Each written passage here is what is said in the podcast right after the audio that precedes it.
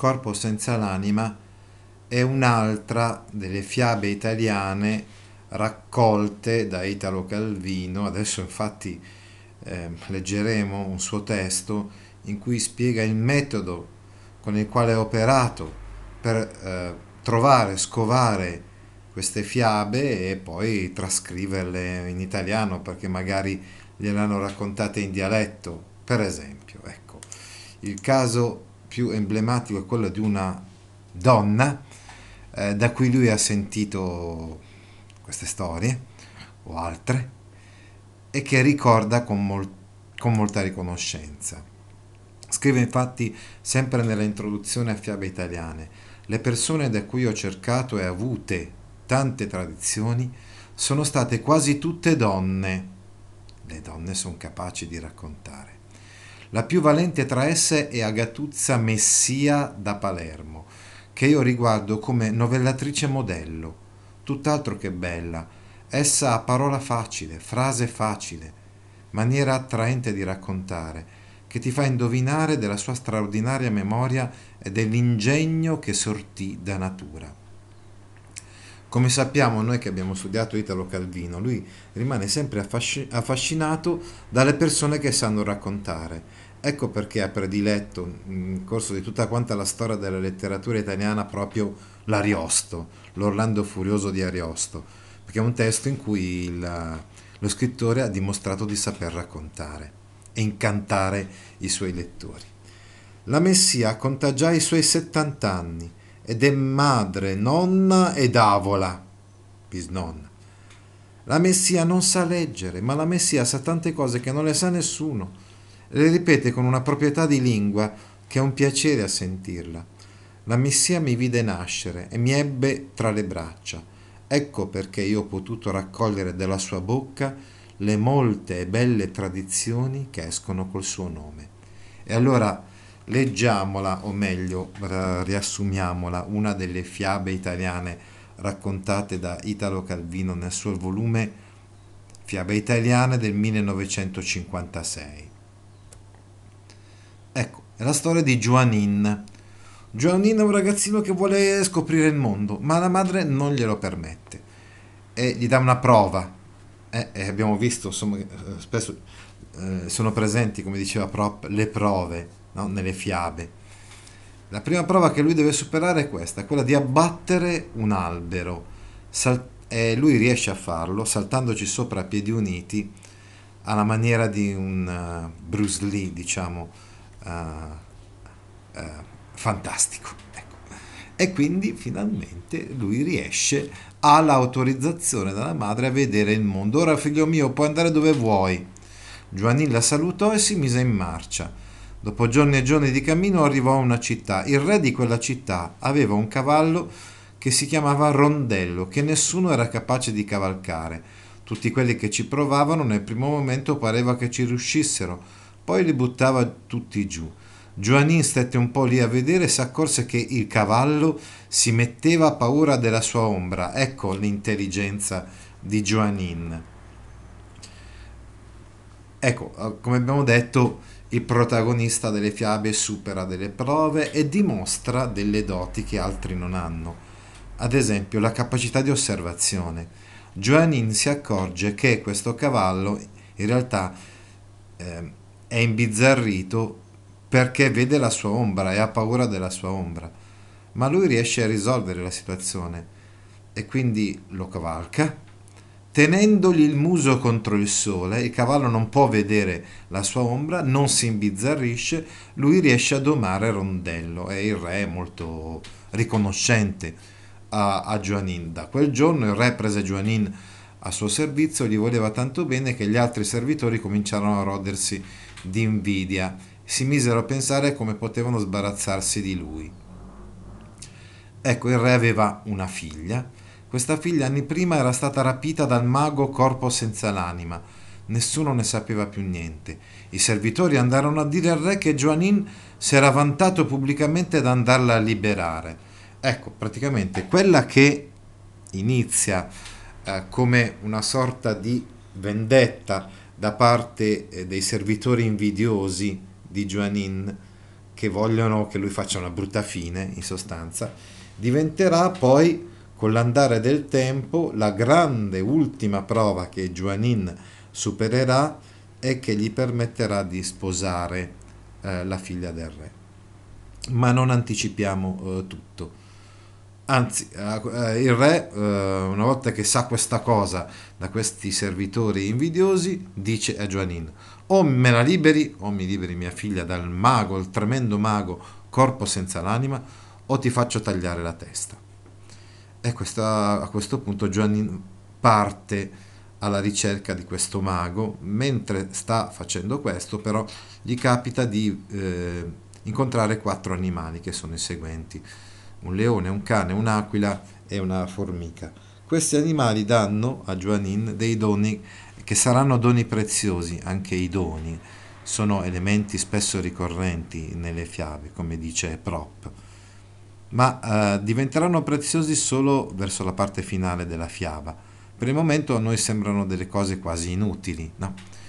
eh, per esempio, so, una penna delle miali, l'aquila eh, una penna delle, delle sue ali, il cane dà uno dei suoi baffi, la, la formica da una delle sue cam, eh, gambine e tutte queste cose permetteranno a, uh, a Joannin di trasformarsi in, uh, per esempio, il, il leone uh, che da uno dei, dei, dei suoi artigli, no?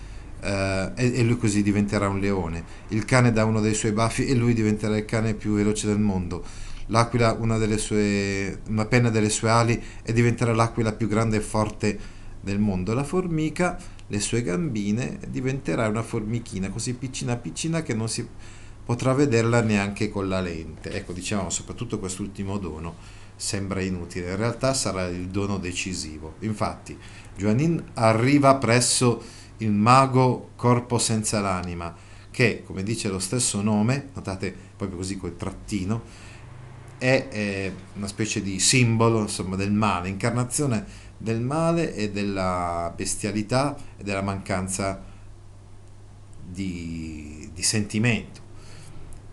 Allora lui si accorge che effettivamente la figlia del re è imprigionata uh, sotto il baldacchino della, della, camera del mago corpo senza l'anima. Eh, allora lui si trasforma in formica, così il mago non può vederla. Poi si tolse la zampina di formica, la figlia del re si vide tutto a un tratto un bel giovane vicino e lui le disse: Non aver paura, sono venuto a liberarti. Bisogna che ti fai dire dal mago come si fa per ammazzarlo. E allora Giovannin, trasformato in formica, ascolta il mago cattivo, ho messo qui un'immagine di Gargamella, che si confida con la figlia del re e spiega proprio alla figlia del re che tanto è sicuro che, che lei non, non, può fare, non può fargli del male e comunque nessuno spiega come è possibile eh, ucciderlo. Eh, io sarò ucciso solamente se qualcuno mi romperà in testa un uovo, do, un uovo d'oro. Allora quando il mago tornò, Giovanni ridiventò formica, così diventa quasi invisibile eh, di fronte al mago la figlia del re accolse il mago con molte mille moine, lo fece sedere ai suoi piedi, gli fece posare la testa sulle sue ginocchia e prese a dirgli Mago mio caro, io so che tu sei un corpo senza l'anima, quindi non puoi morire, ma ho sempre paura che si scopra dove hai l'anima e ti si riesca a uccidere, così sto in, po- in pena. Anche la figlia del re dimostra una certa astuzia e quindi si fa dire questo segreto, questo dell'uovo nero che vi ho già anticipato dal mago in questo modo. Joanin, andiamo alla fine di questa slide, Joanin con le sue orecchiuzze da formichina stava a sentire tutto. Coi suoi passettini uscì dalla fessura, tornò sul davanzale. Lì si cambiò di nuovo in aquila e volò nel bosco. Nel bosco si cambiò in leone e prese a girare. Ecco, intanto ho fatto una slide che eh, spiega un po' come si potrà sciogliere eh, la situazione, eh, risolvere la situazione solamente in questo modo, rompendo sulla fronte del mago corpo senza l'anima un uovo nero preso dal ventre di un'aquila nera. Allora, alla fine dicevamo, Joanin riuscì a trovare il leone nero. Il leone nero gli si avventò, ma Joanin era il leone più forte del mondo e lo sbranò. Nel, nel castello intanto il mago incominciò a sentirsi girare la testa tutte le volte che eh, questi animali neri, tra virgolette, vengono sconfitti da Joanin, trasformato in, eh, adesso vedremo, leone, cane, aquila, eccetera, man mano il mago corpo senza l'anima inizia a perdere i sensi, a stare sempre peggio. Diventa, ecco, aperta la pancia del leone, ne, sa, ne saettò fuori un cane nero velocissimo, ma Joanin diventò il cane più veloce del mondo. Lo raggiunse e rotolarono insieme mordendosi finché il cane nero restò a terra morto. Nel castello il mago si dovette mettere a letto intanto. Eh.